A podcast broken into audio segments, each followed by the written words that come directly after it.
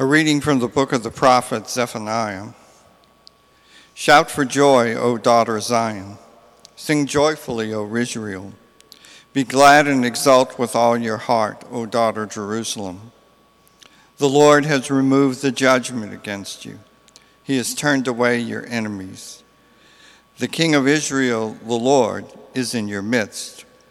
You have no further misfortune to fear. On that day it shall be said to Jerusalem, Fear not, O Zion, be not discouraged.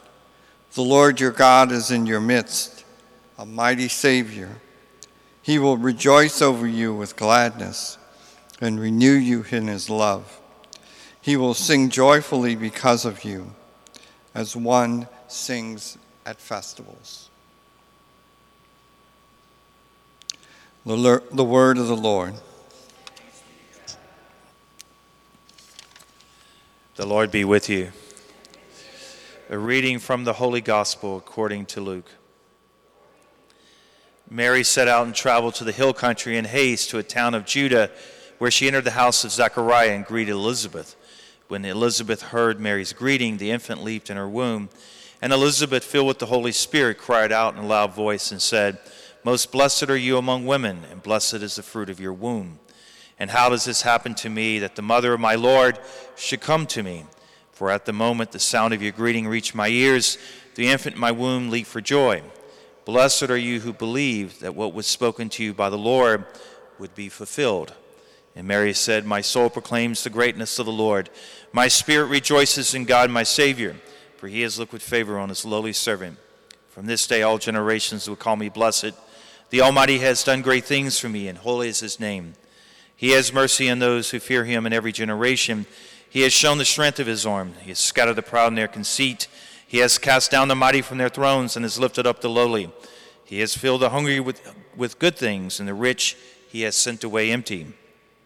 He has come to the help of his servant Israel, for he has remembered his promise of mercy, the promise he made to our fathers, to Abraham and his children forever. Mary remained with her about three months and then returned to her home the gospel of the Lord.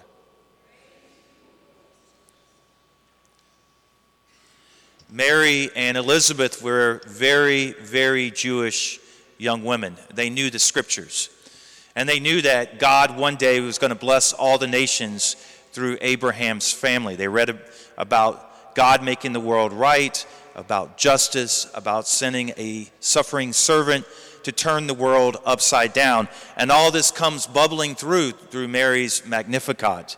My soul proclaims the greatness of the Lord, and my spirit rejoices in God my Savior.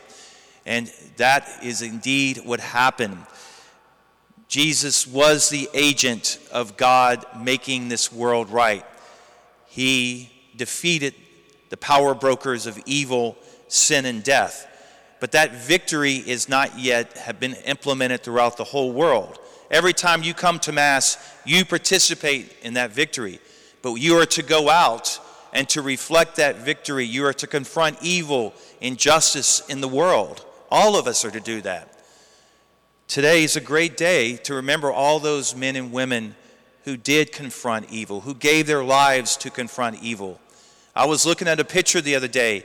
They just look like kids these guys on U boats before they stormed the beaches of Normandy, 18 years old. And 90% of them knew that they were going to get killed and not come back.